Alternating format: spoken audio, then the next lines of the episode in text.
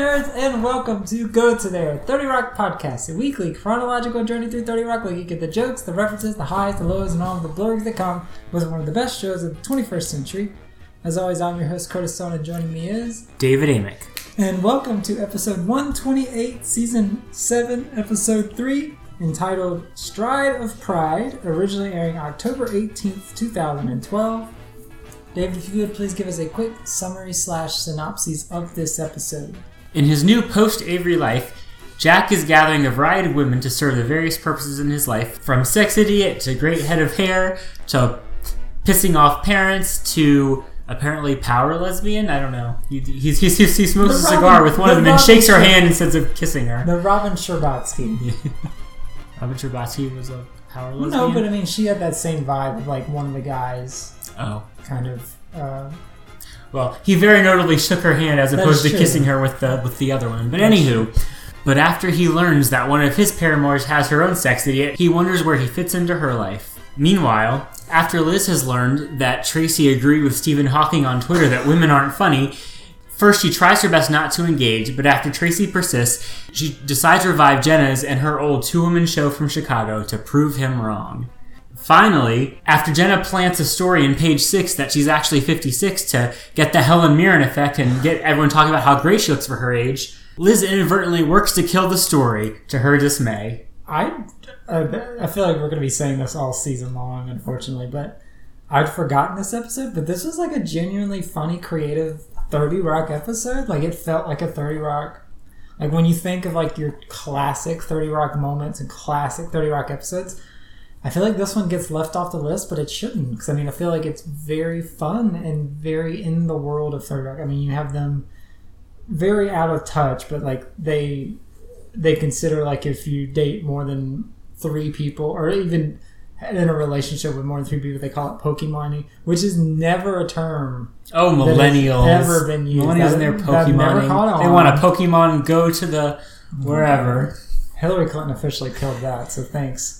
Uh, but like, Or does she make it iconic? Mm. Anywho, I mean, iconic for all the wrong reasons. But anyway, um, but then the whole- I mean, obviously, it feels like ripped from the headlines of Tracy's story of women aren't funny. Because I mean, that's that's something that's persisted for a decade, even before. I mean, it's been it has persisted for decades, even before this episode, and still persists to this day. Um, but yeah, I think that was that was fun. I feel like they they gave that enough um, attention to where it didn't feel like they didn't take it seriously, but um, uh, it's just it, it is funny. Like his whole thing is women aren't funny, yet he's on the show led by a female writer. So it's I mean, which you know we know she was a affirmative action hire because they needed a woman. But anyway.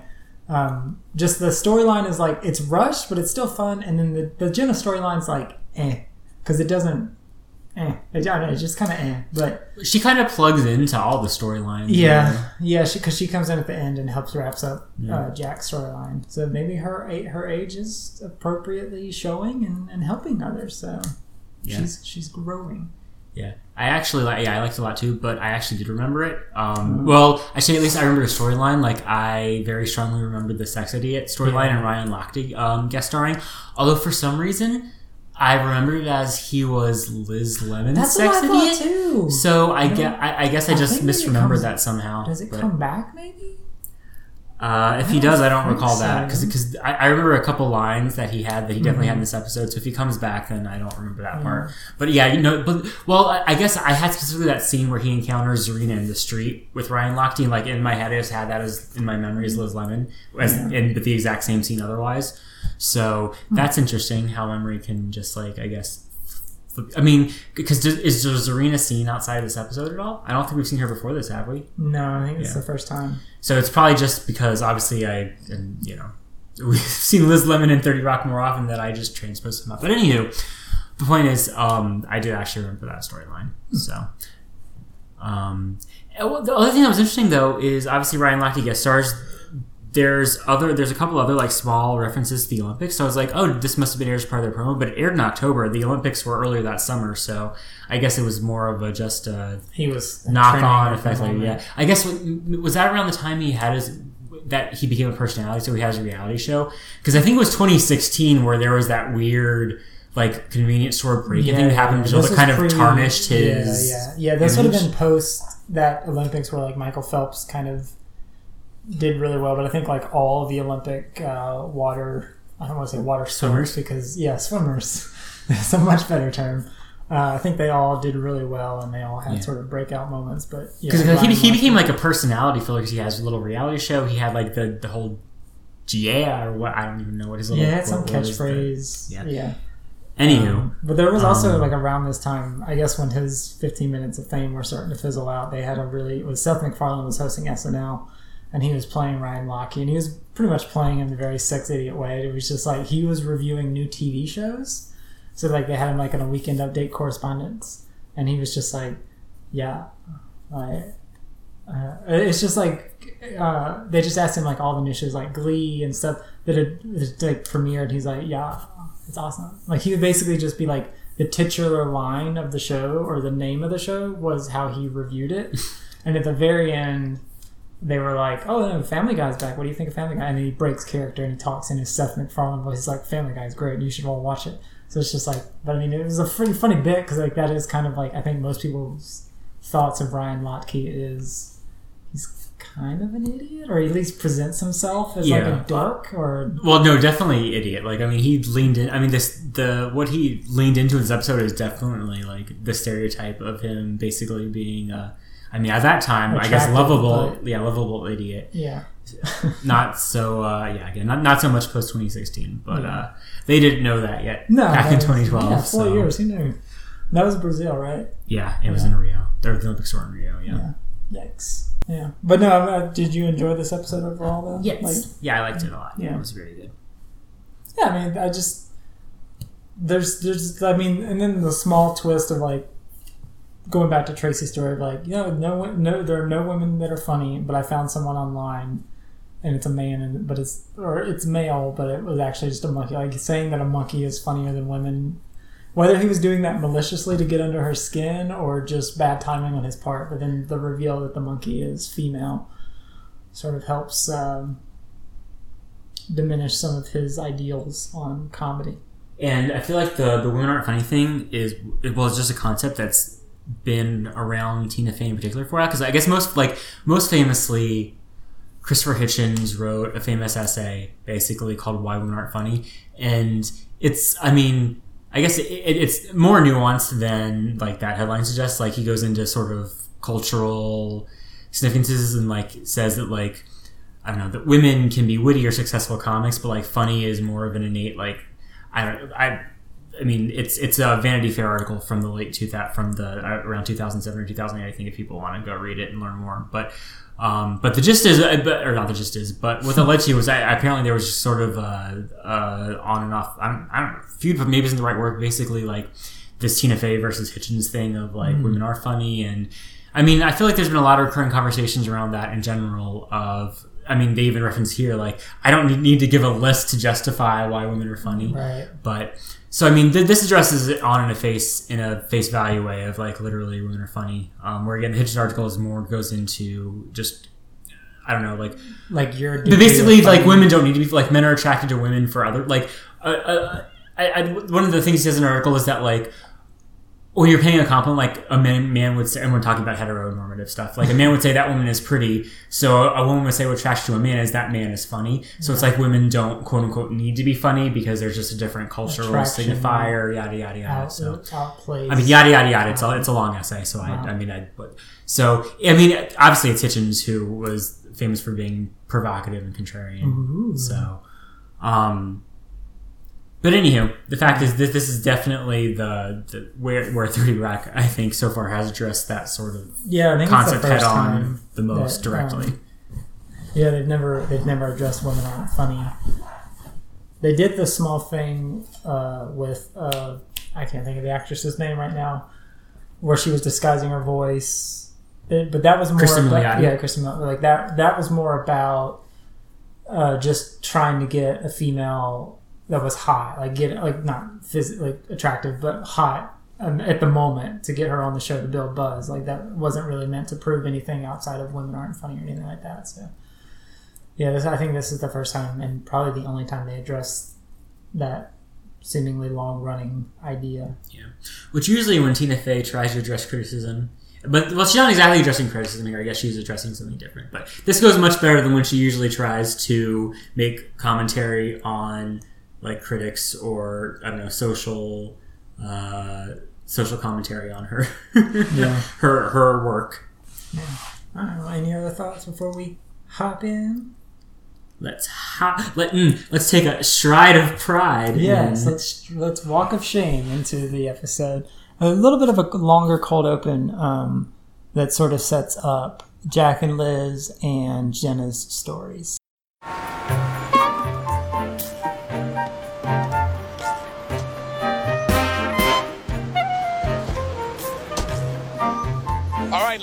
You got me. Yes, this is the same flashy night tie I was wearing when I left work yesterday. My hair is a disaster. I am indeed on a walk of shame. You slut! That woman was Pizzerina Zabaro, the heiress to the Zabaro slice and calzone fortune. I should be heading upstairs to change. I wouldn't want anyone seeing me like this. Come on, walk of shame? I say call it a stride of pride and walk with your arms up like this. And it's surprisingly non-judgmental. I'm 41 years old, Jack. I'm no stranger to the walk of shame. Yes, I'm still wearing the same clothes as yesterday. I stayed up all night helping Bradley finish the Joseph coat. Just hearing that story tells me that Bradley was gay. Only sexually, but I've come a long way since then. In fact, since Criss and I have been trying, Liz Lemon has had a little awakening in her bathing suit area. Lemon, I've seen your bathing suits. That could be anywhere. I'm serious, Jack. I feel like I'm ready for one of those Sex in the City girls' brunches where you talk about dirty stuff and make a lot of puns like, and I thought I was eating eggs. So, is Serena your new girlfriend? Should I uh, invite her to my sex talk brunch? Serena is not my girlfriend. She's one of a diverse group of women, I'm currently saying. Group. Back to judgmental. Lemon, after Avery, I realized I'm never going to find everything I'm looking for in one woman. But it's not fair to the ladies, just because I'm the uh, complete package. You are a complete package. I got the idea watching The Great Escape on TCM one night, how that ragtag bunch of heroes worked together to be greater than the sum of their parts. Bronson was the brawn, Attenborough was the brains, Garner was the scrounger, the Queen was the hottie with a body. I'll say it. Uh huh. And uh, how many prisoners do you have in this little stalag? Zarina is the society girl I take to black tie events. When I want to talk politics, I call Anne. Tabitha knows how to work my DVR. And Mindy is my uh, sex idiot. And what if they find out about each other? They're all adults, Lemon. They'll understand. And if they did come to blows, it would be uh, intensely erotic. Like uh, Steve McQueen on a motorcycle. Trying to jump that fence into Switzerland. But it's too high. He had a leather jacket. Jack's gay for Steve McQueen and The Great Escape, seemingly. So good for him, Jack. Who is it? I've never seen it. Bradley. Yeah, what is that? explain that joke to me. Sexually gay, but personality not. Like I'm not sure what the joke is. I think it's just supposed to be silly because what else could I mean? Okay, you could have I guess a be romantic without being sexual, but I mean, just, it's just silly. Like I mean, Yeah. how else would you be gay if not sexually? right. It's just silly. Tell me Bradley is gay only sexually.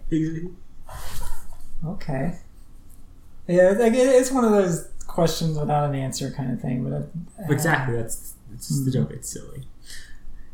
I, I although um what I like the most of that is where Jack where oh where where Liz says uh, about her bathing suit area. Jack says that could be anywhere, and I just picture her in like a burkini. Which is like basically like a burqa, but like yeah. as swimwear, and so I just like she like goes in like a burkini, just like hanging out on the beach, like basically totally covered. Yeah, only seeing the uh, Yeah. like eyes. Yeah, that's fun.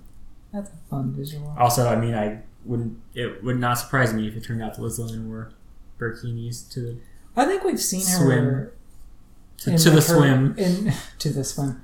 I think we've seen her in like her fantasies of what she wears to the beach, and it's I think it's like a one piece, Yeah. um, sort of like when you think like 1920s bathing suits. Similar. I don't think she has like a midriff showing or anything like that. Certainly not. No, that's too that's too much for Liz Lemon.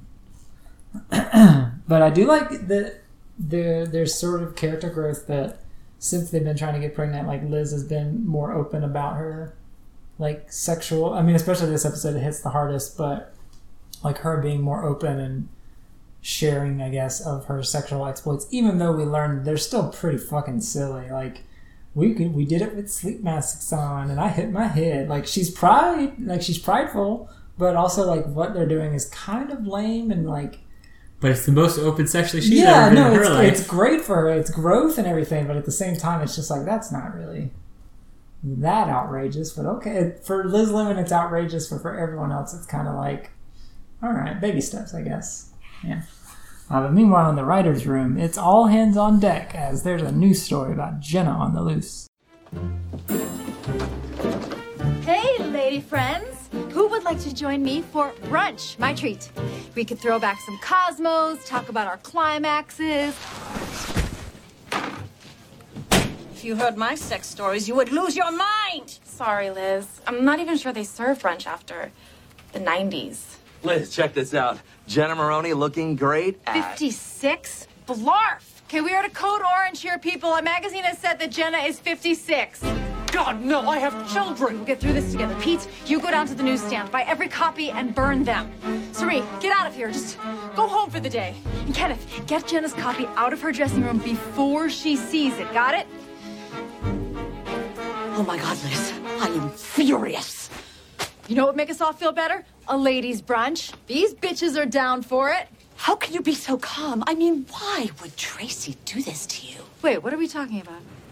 I agree at the real Stephen Hawking. Women are not funny, never have been, never will be. Nerd rage!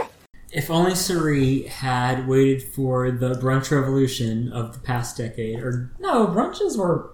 I feel like now brunches are less than, than they were around this time. Because I feel like late 2000, like late aughts to early teen, 2010s was when like brunch was like very trendy. And now it seems like it's on the downtrend where it's just like, eh, you do brunch, but you do it now out of obligation rather than as like a. I feel like I feel like it's been at like kind of like a plateau. Maybe that's of like but a plateau, yeah. but like high, but it's still like Yeah, high. no, I mean, but I mean, brunch. I feel like is, has always brunching. been pretty popular the last decade and Well, a half. Yeah, I guess that's true. I'm trying to think of. I mean, I, I mean, but I, I, I brunch is like I feel like a millennial stereotype. Like because people in out New brunch and York, it's avocado so, toast. like it's over because like everyone's doing it in New. York. But yeah, I, don't know, I mean, I feel like I've mid 2010s. Like there were plenty of. well, no, that's what I'm saying. It's like so for her to be like brunch is over. It's like what are you talking about? Like I was saying it's a couple peak, right. So like- it's a couple years before. You know what I mean? 'Cause I, I, I think of the mid 2010s as like really like peak millennials be brunching. Mm, So, I think uh, I disagree with that. Okay. I don't think we're gonna. I mean, yeah, brunch is- brunch has kind of just always been around. For old And- people, like cruising. Oh You know, god, people cruise, but what do you think of it? it's kind of a stereotype. Yuck. And I feel like it's become less of an old people stereotype in the last decade, I guess is what I'm thinking. But anyway, we don't need to belabor the point. No. Also, I like that Stephen Hawking has not only a Notorious misogynist.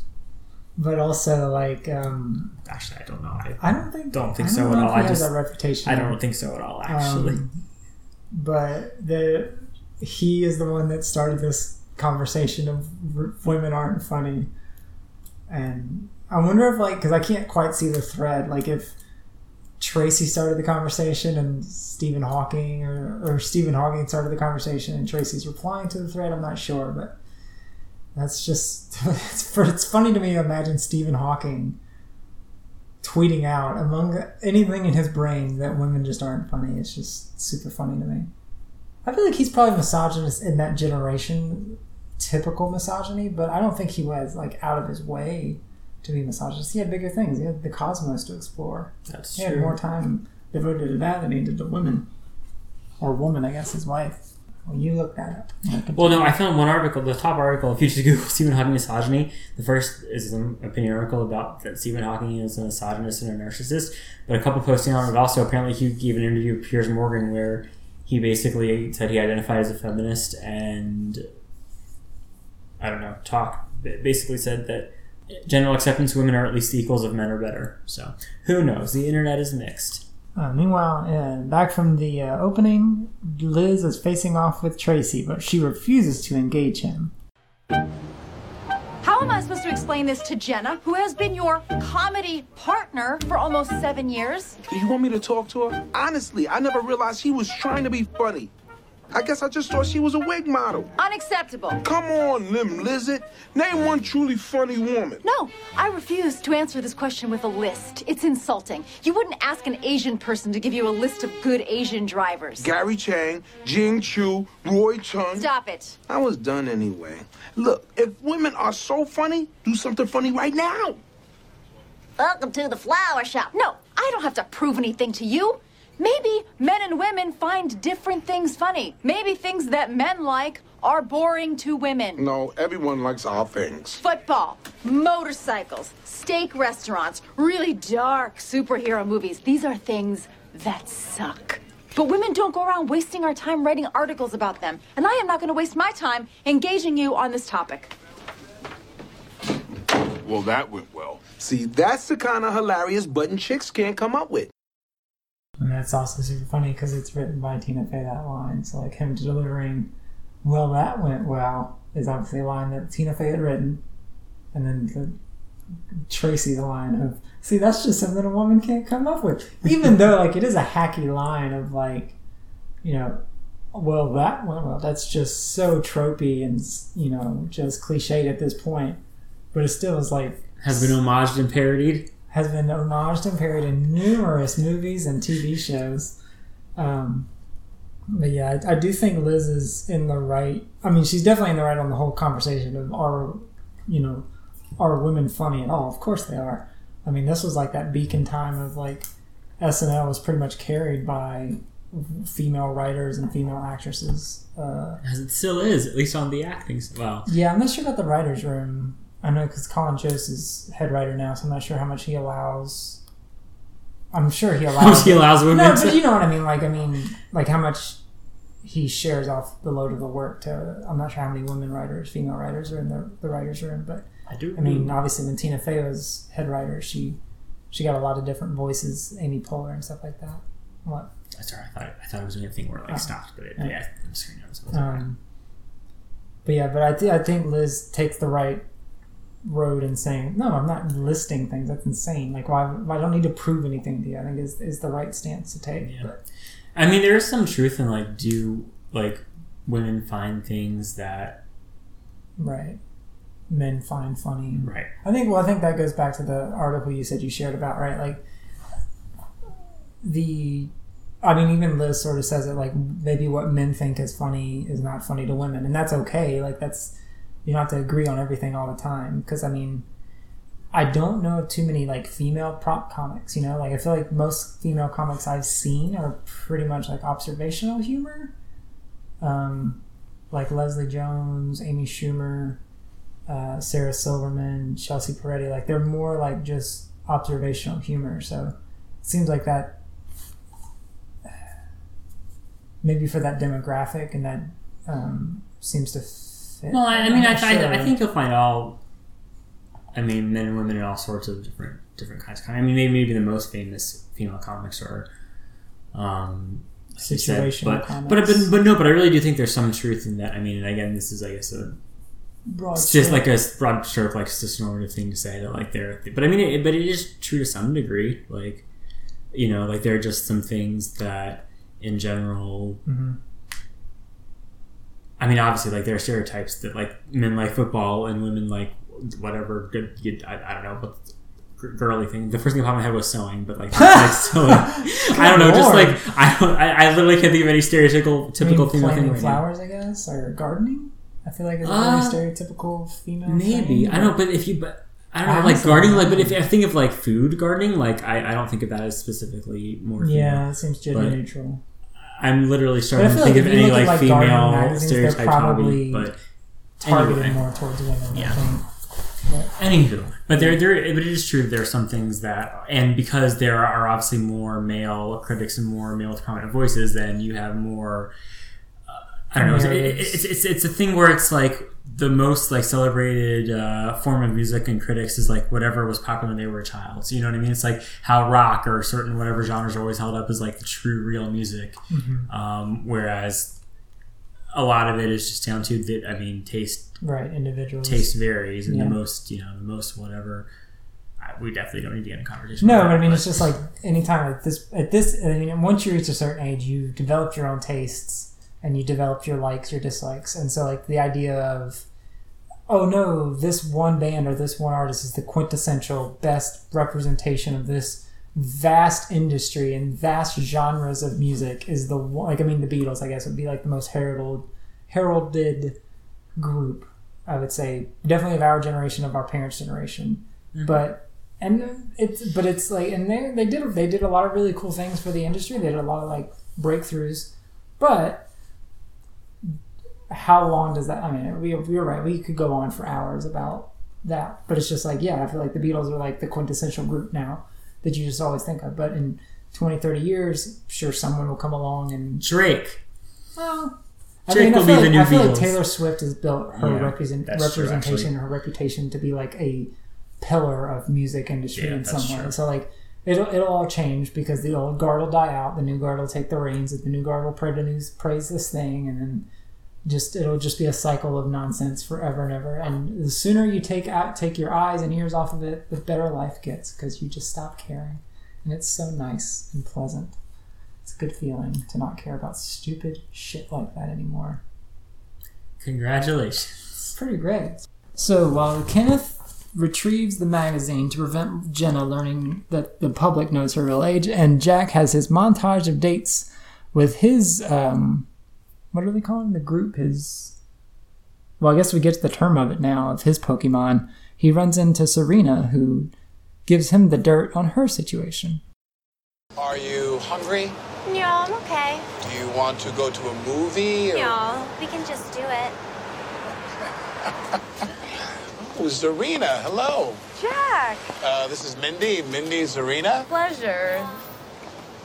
Oh, shiny. Uh, look, I know this is awkward, but we never said we were exclusive. And like a silverback gorilla or Mitt Romney's grandfather, I require more than one woman Oh, to. Jack, I understand. I'm sure Mindy gives you certain things I can't. Indeed, the woman appears to have no hip joints. Thank you for being so. Uh... Serena. Another old guy wanted to buy my shirt. Old guys are so funny. Who is this? Oh, Jack, Ryan. Ryan, Jack. Ryan. What's up? Ryan is my sex idiot. So, the other night, my boyfriend and I were making love, and I suggested that we wear sleep masks. I hit my nose pretty hard on the bedside table, but. Liz Lemon, I just saw this hilarious dude on YouTube. You gotta put him on a show. Wait, no, it's. Of course, a hilarious dude. What was it? Some idiot who let his friend skateboard over his penis? Even better, it's a monkey and his name is Professor Wigglebottom. A monkey? So, no women are funny, but you want me to put a monkey on the show? Oh my God, are we still talking about that? We debated this already and not once. Tracy, I'm not putting any monkeys on TGS because you know what? I don't think monkeys are funny. How dare you generalize so crassly? I'm offended. Okay, name one funny monkey. Bonzo, Clyde, the bear. Now, no, I refuse to answer this question with a list. It's insulting to monkeys and their descendants, humans. I win again. You're okay with this, right, Jack? Of course. How could I not be? I'm great escaping. You two have every right to uh, do the same. My generation calls it Pokemoning. Gotta catch 'em all. I assume your uh, sex idiot gives you something I cannot, although I can't imagine what that might be. Really? Uh, so how many other Pokemons are there? Jack, the plural of Pokemon is Pokemon. Mindy, Mindy. No! Ryan Lochte. Look at Mindy. me focus. So Tracy's just over the discussion about women being funny after you find the monkey, but Liz refuses to just let it slide.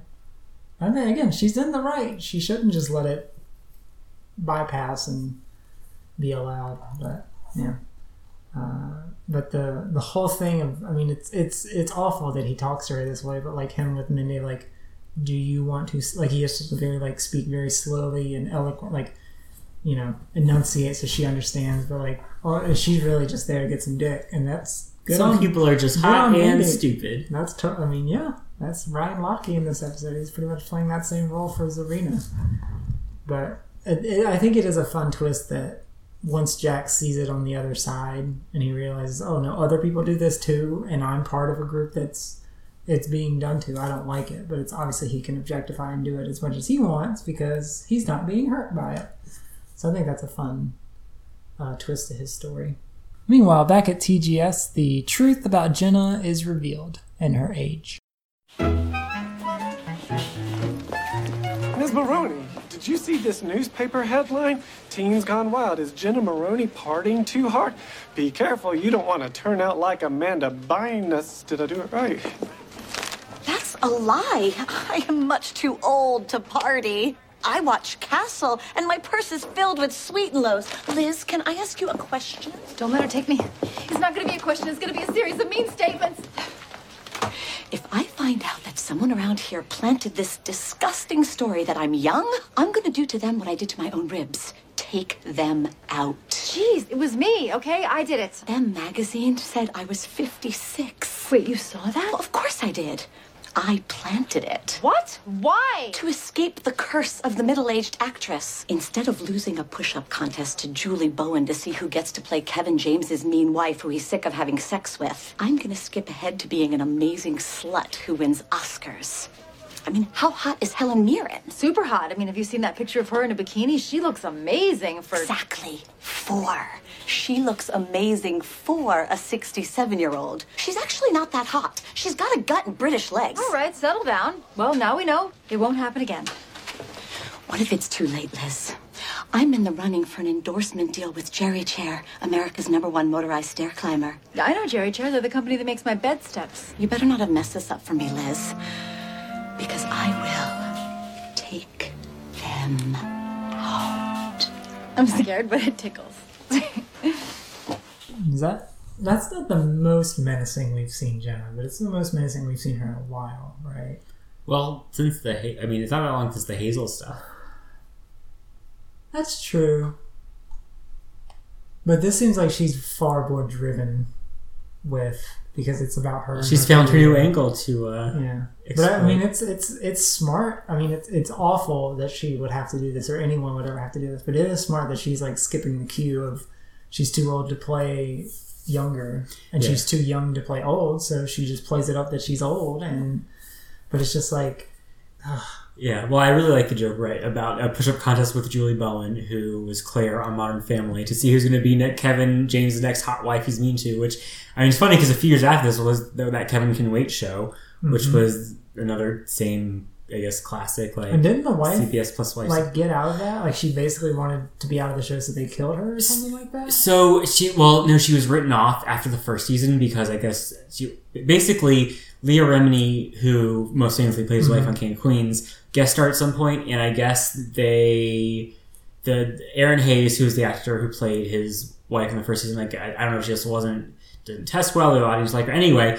The, I guess they got the idea of oh, we, sh- we should bring Leah Remini on and basically recreate King and Queen. So Wow. they wrote her off and brought in Leah Remini to basically uh, I don't know if they were married, but basically fill the female counterpart role. role. But speaking of though, coming up very soon now is the AMC satire "Kevin Can F Himself," starring Annie Murphy of Schitt's Creek, um, which actually starts I think in the next week or two Yeah. um, on AMC. Which is, I'm I'm really curious to see because I've heard that basically every episode is half like literal like CBS happy sitcom, half breaks Yeah. into like a dra- like a typical more Mhm. like cable dramedy where you see her as her quote unquote real life from not being in the sitcom land. So I'm very curious to see that how that trailer they released a few months back looked really cool. Yeah.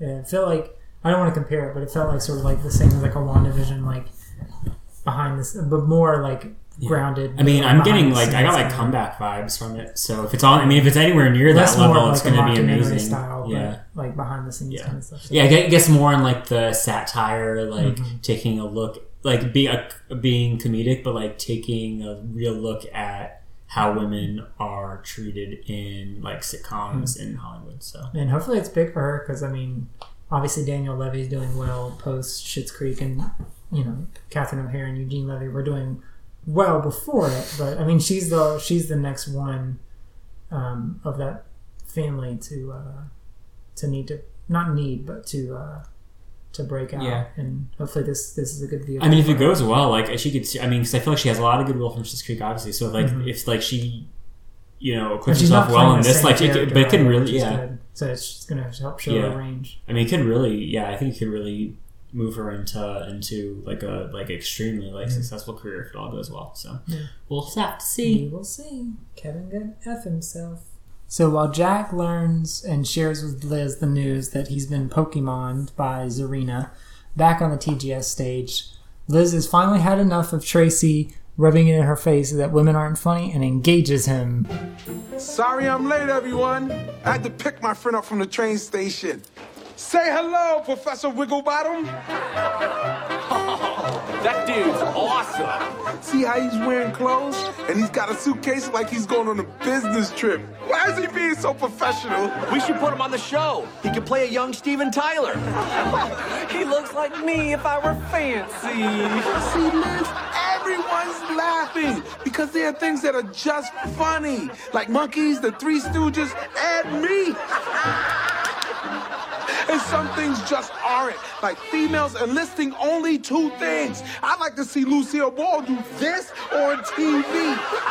Male nipples funny, monkey nipples funny, female nipples useless. Engaging!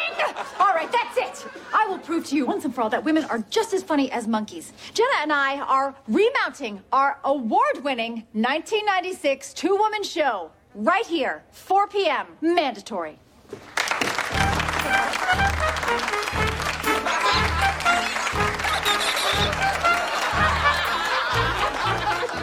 Poor Liz, she was so excited when she felt all that applause was for her. Hmm, yeah. But of course, it can't be for her. No, I women really aren't never funny. got the comedy of like. I mean, I get why monkeys are funny because they're very similar to humans that they can, you know, operate sort of the same way. But I don't know, it's like it's not that funny to me that it's like. I mean, I guess oh, in the way- in people's clothes and like because I feel like we we've had a monkey on Thirty Rock already, and Jenna's when Jenna undertook it because Tracy bought one. Hmm. Like so, we've done the not this plot, but we've done a monkey storyline already. So it's just kind of like it wasn't funny then, and this like the the comedy is that he's just wearing a suit. Yeah. But I also like it's it's the co- the the laughter isn't sincere. I mean, it is sincere in the scene, but obviously it's played up because they want to prove to, to Liz that haha, even a monkey just dressed up is funnier than women. But I just the comedy, he's not doing anything. He's just wearing a suit. I mean, I think that's kind of important. It's just like dogs are just. I mean, you say dogs are cute, but it's like you know what I mean. Like what? No, it's the same thing. It's like dogs are cute. Like mon- it's just like some innate thing. Like monkeys are just silly creatures that I don't know. Like in a way that a dog could just like do some little like silly like thing and be like, oh, it's so cute. Just the way a monkey can do like just like some silly little gesture. It's like, oh, it's so funny. I mean, you know, I guess that's the sort of vibe. No, I, I guess, but I mean, no, and I get it, but it's just like I don't know. It's just not funny to me, I guess. But It's because monkeys aren't funny, oh, wow, just like women wow. and most men. Well, this is awkward.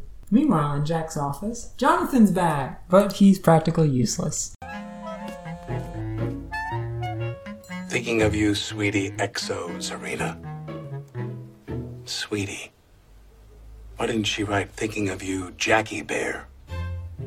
She could have written this to anyone. Jonathan, get me a young person who has a social life. It's a group email, isn't it? This woman is Pokemoning me. She's blind copied you, but if you just click this plus sign, yep, there's the whole group. Hip 420 at Brooklyn.beard. Ryan Lochte misspelled at swimteam.org.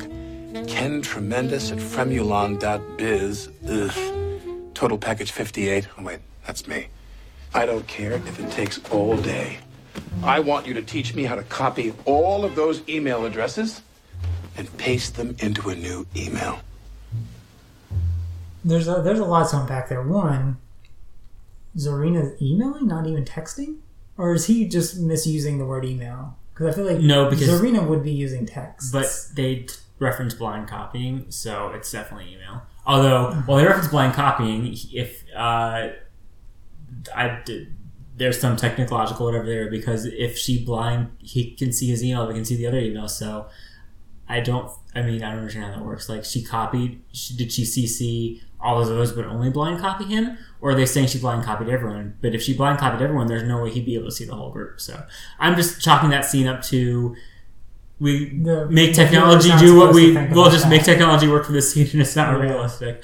Um, but do you know who Ken Tremendous is?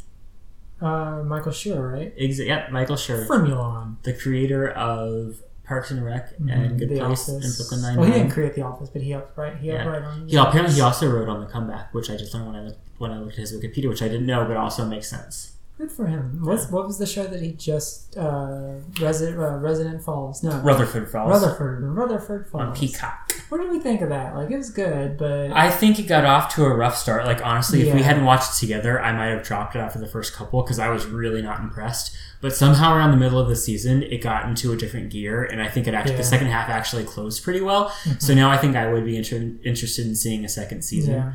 Um, I didn't know exactly where it was going to go. Those Yeah. first few episodes, of, kind of like like I know the gist is it's it's obvi- and they they they pretty are heavy handed about it being you know the white uh, culturalization and they're demanding their land back, and obviously the irony is that it's all a Native American land, and for a white person to say "give me something back" in front of a bunch of Native Americans is just too heavy to ignore. So I do think they did a good job of one representation of Native Americans, but also like not appeasing him. Like there, for the first few episodes, I think his his friend was kind of like, yeah, I kind of need him because he's my friend. He's he's a good contact to have. But by the end, she's like, yeah, man, you've only been looking out for yourself. Like I needs to get mine, kind of thing. So I feel like her her her arc was was super great.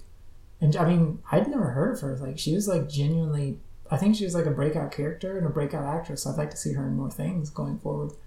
Uh, but it also it definitely had more vibes of like um, the Good Place than you know Office or Parks and Rec because obviously it's not the mockumentary style, which I was kind of thankful of. I think that I mean, we were definitely past that yeah, yeah, moment, I guess. yeah.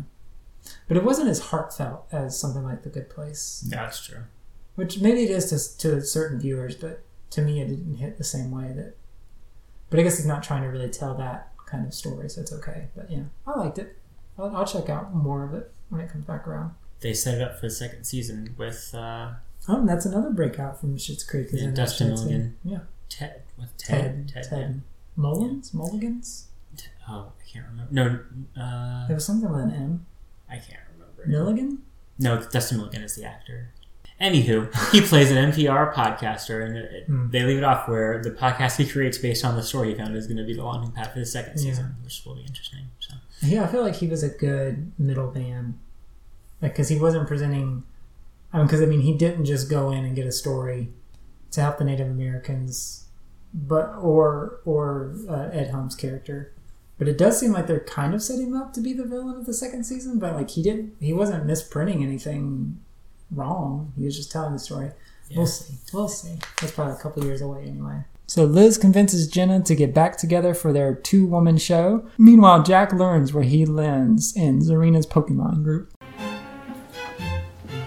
Thank you for coming in, gentlemen. I look forward to discovering exactly what each of you has to offer Zarina that I do not. I know she has a sex idiot for uninhibited experimentation. No, I'm pretty sure we're in love. A filthy hippie to make her feel bohemian. I get it. I can't give her that. Someone to make her parents angry. Oh man, is that all I am now?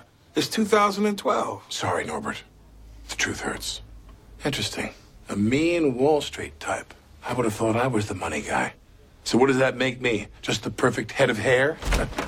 Hey, sorry I'm late. Heavenly Father.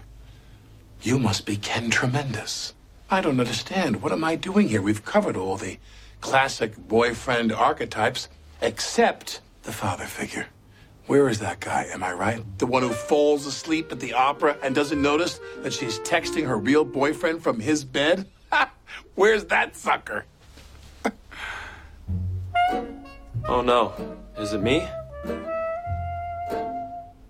But yeah, that that realization that Jack, what role he plays, just he doesn't he do- uh, it, it's funny because he has a set uh, archetype that he expects all of them to fit in and then there's like a sixth that he didn't even consider or he did consider as the father figure but he didn't consider that as like dating material so poor jack A surprisingly unself-aware moment for him. yeah are we supposed to feel bad for him or No, I don't think so. no. Uh, I mean, just it feels. I mean, feels sorry for him. It's like taking him so long to figure out where he was in the pecking order. that's But true but well i guess ryan lochte still hadn't figured it out so no, I think Yeah. we. yeah, actually, like I, I mean, considering like I, feel the level of acting you get from most like like guest stars is like can pretty be pretty bad too. I think he actually did like a pretty decent job. Of, Yeah. like, like being wooden in your delivery is usually like terrible for actors or like Yeah. for celebrities who've never acted before but for this it would work not that he is being wooden I didn't think he was that wooden. Like No, I think he thought, was like, like, he they were really in like- love or whatever. Yeah. just- i mean they're they're they're kind of like not the best lines but like he delivered them well Yeah. enough that it's like all right that's believable that this because i mean i don't know if you ever saw the the snl that had michael phelps on it Mm-mm. It is I can't imagine. I mean, he's not. I mean, he was never much of a personality Right, anyway. yeah. So any, uh, yeah, it was just like completely wooden, like not funny. I mean, funny for the wrong reasons. It was just, it was Yikes. bad. Like it's like maybe you don't have Ronda Rousey is another good example too. Like she just was not yeah. Good. And honestly, like if you watch it, like she's not even really the star of a lot of the skits. She's just part of them. Well, I wonder why. And I feel like yeah, they they played to her strengths or played to her weaknesses rather. Wait, quickly before we hop into the scene, because it's the last chance I have to talk about it. The Olympics are soon, and even though the Olympics are problematic, I'm excited. There was a story, I read, and this is going to be sad and depressing, um, but there was a story about uh, a man that was working on the Olympic Committee uh, in Japan. I think he was in the accounting. He was he was a part of the committee somehow, but he and I also learned something else from this. But he committed suicide. He threw himself in front of a train because it just was too much for him. But it was interesting. So obviously, the way the Japanese language works is they have a lot of different hiragana, katakana. They have a lot of characters to mean various things in their language, and he's he specifically threw himself in front of the station that the characters can also be used as stressful and another term like to send a message to say like it's not worth it. Like it was awful um, that it- led to that. But i also learned from that that a lot of japanese train companies will sue the families of Oh, really? pay, to pay for The cop, right? the cost of it. And obviously the thread was very much like i don't know if that's okay but I mean, there were people arguing well i understand why they would do it i maybe not agree with it but it's like it, i guess it makes sense but it's like i couldn't imagine that going down in america like Yeah, I don't know. a, a train company trying to sue a family because someone threw themselves in front of a train i feel like it would be like the family would sue the company that Right. possibly caused the stress of the person to do something like that but it was just like that's wild that because I'm, but I mean, you, if you think about, you know, how because like obviously we know how very precise the the trains are. So doing that throws everything off for hours. So you kind of get why they would want some you know restitution from it, but at the same time, it's like, well, the guy died. Like the family, but I don't know. It's just it, it sounds like culturally, it's just accepted as part of their uh, their values or whatever. But it's just like seeing that outside looking in, it's just like, wow, that's wild. But yeah, the Olympics don't seem to be. Yeah, I kind of wish well. they would have just moved to the U.S. because I feel like the U.S. is capable of having the venues and putting it on short notice and successfully. Like, because I mean, it is true that it's not a great idea to run the Olympics in a country that has Like such low vaccination rates and still having outbreaks and national emergencies. But like at the same Mhm. time, like it is true that it's the kind of event that is a net. So many people, like literally around the world, like get joy, I guess, out of watching and experiencing it. That I think it's still a net positive for society to keep those like important events. Like that's why I do think it was so important to restart a lot of the sports leagues and stuff. And the way they did it in bubbles, I thought was a good way to keep it relatively as safe as they could while still giving that level of. I, I, I mean, you know, what I mean? like, and I I feel like a lot of people really do derive a lot of just like day to day enjoyment out of things Yeah, like I that, mean, like like events of definitely around. So I mean, escapism for a that, yeah. people. So I mean, that's why I mean that's why I like the Olympics so much. I mean, obviously there's plenty, plenty, plenty, plenty of problematic aspect- aspects to go far beyond just this Olympics and the pandemic related issues. But yeah, but like I said, like I- I, I guess I, I know they were tied to doing it in Japan, yada yada yada. But I don't know, like if they could have moved, like it seems like it I don't know, like if they could have, there was a way they could have moved it to be in the U.S. or just somewhere where it would have problematic. That would have been good. But I don't know. At the end of the day, I'm still glad that they're going to happen.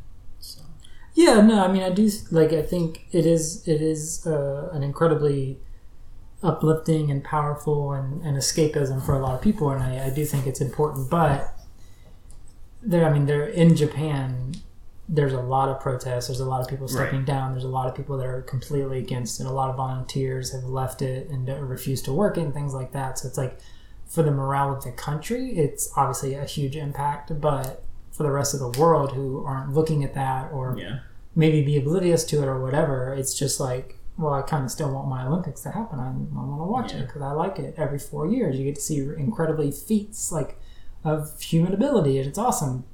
But at the cost of the country, it's still kind of like, yeah. I mean, right? It's expensive, right? It's Yeah. expensive if you don't have the infrastructure to build the infrastructure. Which I mean, Japan obviously has some infrastructure, but I'm sure there's plenty of money they spent that now because of literally no foreign tourism allowed. Like Mhm. they're not going to get anywhere nearly as much revenue as a normal Olympics would. Like I don't know what kind of TV deals they're getting, but using all that in percent attendance is certainly gonna. And I mean, I don't think it's been decided yet if how many like local Japanese fans will even be able to attend. So that's unfortunate, but yeah. Uh, meanwhile, again on the TGS stage, after Liz and Jenna's uh, fantastic doctor routine, which is mostly montage and has like a musical number of it, so there's not. It's more just like a visual joke. Like obviously they're doing and saying funny things. Uh, the cast and crew praise her for her great work. Even Tracy. That was actually funny, Liz. So why does TGS suck so much? Thanks, Frank. Elizabeth Q Lemonade, I owe you an apology. That skit was funny, like monkey funny. Thanks. That means a lot, Tracy. When you were like, come in, I'm a doctor. Yeah. And you had on that lab coat like a doctor, a lady doctor. Oh my God, that is hilarious. Really? That's what you thought the joke was? There's a female doctor? Yeah, and Jenna, you was that sad old prostitute trying to look young. Commentary. Old? Oh, thank you, Tracy. That's the only reason I did this. And it was spectacular. Gerald, you came. You bet I did, baby. There's nothing older than trying to be young. And you look like a million years up there. Congratulations. You are Jerry Chair's new spokescrone. Lolo Jones, a man couldn't even do that doctor sketch. We would have just been sitting there listening to his medical advice. You were right, Liz Lemon. Women can be funny. You know what? I'll take it. Stride of pride.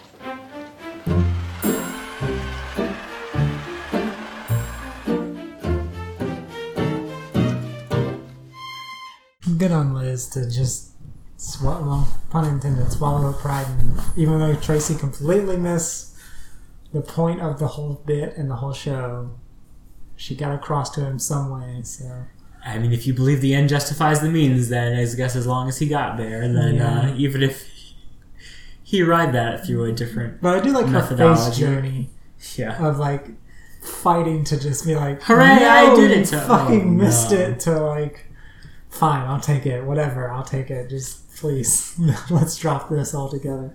Also, the term spokescrone is hilarious. God, yeah, crone is not. A, like it's just one of those funny words because it's so old. Yeah, it's not. and it's like demeaning. Like if you crone, you think of like as like some old weathered What's the well? What's woman. the uh, uh, the word the spinster? I guess it's the spinster's the new crone, Yeah. arguably. But yeah, crone is just one of those old words that's stuck around and used sparingly, so it's still funny when you hear it. Well, just because it sounds like just such so insulting, but like spoke, there's spokescrone. and she's happy to Yeah. have it. Like, it's, oh, I've been wanting that title for so long. Uh, but uh, as we wrap up this episode of 30 Rock, Jenna is in Jack's office, and Jack has his realization, and Jenna is very helpful in helping him reach it. Jenna? Jack, I'm sorry. I didn't think anyone would be up here this late. Sometimes I like to come up here at night and flash my breasts at the Empire State Building. Is that the only building that you flash, or do you also flash the Time Warner Center to make the Empire State Building feel like an old fool? Are you all right, Jack? You look like that flashcard they told me means sadness. I have to break it off with a woman I'm seeing. I found out I'm just an aging Squirtle in her Pokemon. That's tough. Accepting the way other people see us can be difficult. I mean, inside, I still feel like a sex idiot. But I have to accept the fact that I'm fake 56 now and I'm more of a Diane Lane ageless beauty.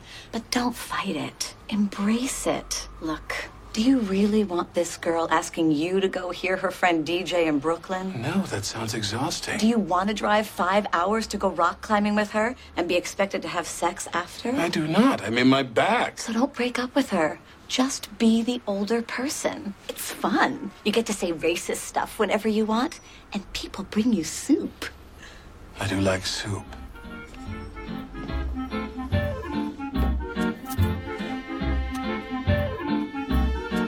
Okay, so maybe I never got my Sex in the City brunch. And maybe I never got to share the fact that I now know four different sexual positions, one of which involves a chair. But maybe a good relationship is more than that anyway. All this talk of great escaping and Pokemons got me thinking. Is accepting who you are the secret to getting what you want? Jerry chair makes it safe for me to spend Christmas alone. Do men and women really see the world so differently? Or can we agree that we're all just monkeys with suitcases trying to seem like people? Well played, Professor. Wait, you're a female? How you doing, girl? Can we get everything we need from one person? Or is that what friends are for? To be the allied POWs and whimsical Japanese mini creatures that help us get through life? Now, this is how people danced before Chubby Checker ruined everything. I guess what I'm saying is. I need to modify my Zappos order, so please email me back at your earliest convenience. So I was just. Is there some Sex in the City reference early in the episode that.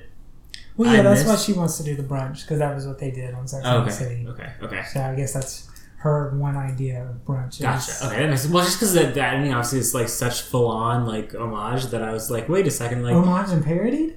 Exactly. Sex it and the City was homage and parodied on Thirty Rock. was homage and parody of that very scene. Well, at first I was like, wait a second, it was like, was Sarah Jessica Parker involved in the Our Women Mm-hmm. Funny thing? But I googled it and found nothing relevant. So I was like, well, okay, maybe, I don't know. So I mean, that, guess- that makes sense, right? Brunch, sex, and right, that, all that, right? I mean, she, I think she for sure. specifically like Yeah. literally says like, let's do a Sex and the City style. Well, see, there you go. I guess I should have paid more attention at the beginning. What a surprise. Uh, I I feel like we've talked about it. I feel like Sex and the City's come up before, but that's one of those shows that like I like I mean it pretty much helped launch HBO as more than just a movie channel. It was one of their first originals. Um, well, I don't know the first, but it was like it was around the same time as The Sopranos, yeah. where it, I like where they really started gaining steam for there. Because I mean, they definitely had like Arli$$. I think came before that, but um, Yeah, maybe. But but yeah, but seriously, like I think they they they were already known, but that was the beginning of like real like heavy hitting. I think Yeah. super like not just like super popular and acclaimed and all that stuff, like TV series. Yeah. So But I have seen the movie. Really? Only, I only because a friend wanted to go see it and she didn't want to go see it by herself. So. Um, but hey, surprise! I could get it without having to see hundred plus episodes of a show. So. Yeah, it's the sort of thing where I think I don't know. I think it might be worth to go back and show. Like honestly, like I've seen all I've seen of it is maybe like one or two like syndication episodes, which means they were heavily cut down from whatever the HBO version was to be broadcast acceptable. So I'm really yeah I'm that's a that's a uh, maybe area where I don't have much. Uh, Yeah. I mean, it, I definitely I feel like it has this reputation for a reason. So it probably is like quality and it's probably entertaining and enjoyable. But I'm also fearful that it's going to be just like super dated. well, I mean, does Yeah. anything age well twenty years later? You know what I mean? Like. Thirty It, well, it hasn't been 20 years yet, and they're definitely elements that haven't aged well. That we Touche. Even the things that didn't age up. well weren't aging well when they were uh, satirical or otherwise. But yeah, um, yeah. Lord of the Rings. That's That- aged well. That's over 20 years old. There- Well, it- it's no less bad than it was when it started. I don't know. I'm not a Lord of the Rings person. No, I'm, I'm, I'm not. I don't. I could. I, Have I zero opinion. No interest in. I don't know if anyone wants to like repeatedly watch the extended edition, but that's a story for another time. Well, Amazon is sure is hoping that you will. Well, Netflix apparently is hoping you get on. They just announced a Lord of the Rings anime. Really Yeah, interesting. uh, but it's directed by a pretty good Japanese director, so I'm intrigued. Interesting. But we'll see. I'll watch none of it because I don't care. I just don't. I mean, I guess I'm trying to think. There, there's only been a handful of like Lord of the Rings animation adaptations. I don't know if it lends itself really well to. We'll see. We'll have to see. We'll have to see. Because I mean, it's it's I don't know. Anyway, uh, final thoughts on uh, Stride of Pride before we say adieu. Adieu. No, I mean, I, I think we've we've sort of said all we're gonna we need to say on it. I mean, yeah, it's like as as much as I'd forgotten about it, coming back into it is like a genuinely funny episode. Like the I, I like seeing the character, uh, Liz character, getting more comfortable with her sex life, and again, as bonkers and silly as it is that she's sharing it all, and what she's sharing is silly.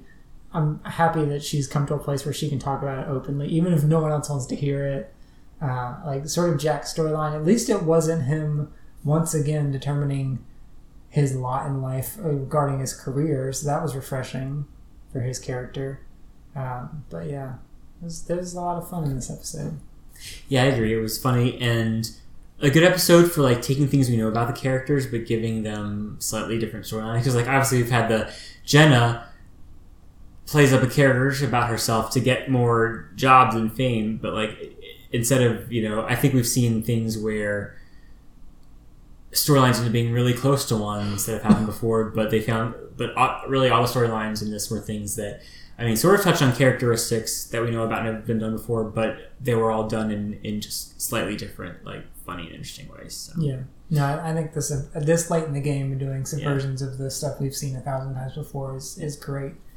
Shows some new life in the writers' room. Uh, but our credit scene is, I guess it seems Tracy's now infatuated with women comedians. He's seemingly listing off a bunch of funny women over the last several decades. But of course, it's too good to be true, and Liz just refuses. This time, actually sticks her guns, does not engage, and just walks away from the situation. Thank you for joining us on Go to There. If you like what we're doing, rating, reviewing, all that fun stuff is going to be the best way to help us out. Otherwise, we will see you in next week's episode, 129, Season 7, Episode 4, entitled Unwindulax. I think that's the one episode from Season 7 you remember besides the finale, where Jack uses Liz as a chum for a Republican fundraiser, and the entire TGS crew becomes frustrated when Jenna's Jimmy Buffett ripoff song attracts an annoying new audience. Oh boy! Featuring. Gary Cole and Amy Sedaris. I'm so excited. I love her so much. David, take us out. See you next time. Click. Phyllis Diller, Joan Rivers, Gilda Radner, Lucille Ball, Julia Louis Dreyfus, Carol Burnett, Lily Tomlin. Yes, thank you, Tracy. Those are all very funny women. Funny women, those are the names of my fingers. Irma Bomback Tignatoro. It's my impression of a Chinese person. Wait, hold on. Ellen DeGeneres, Mo'Nique, and Roseanne Barr. Now that's some funny women. All of whom have screamed at me because they were on their period. Teens Gone Wild. Is Jenna Maroney partying too hard? Be careful, you don't want to turn out like Amanda Bynes. Did I do it right?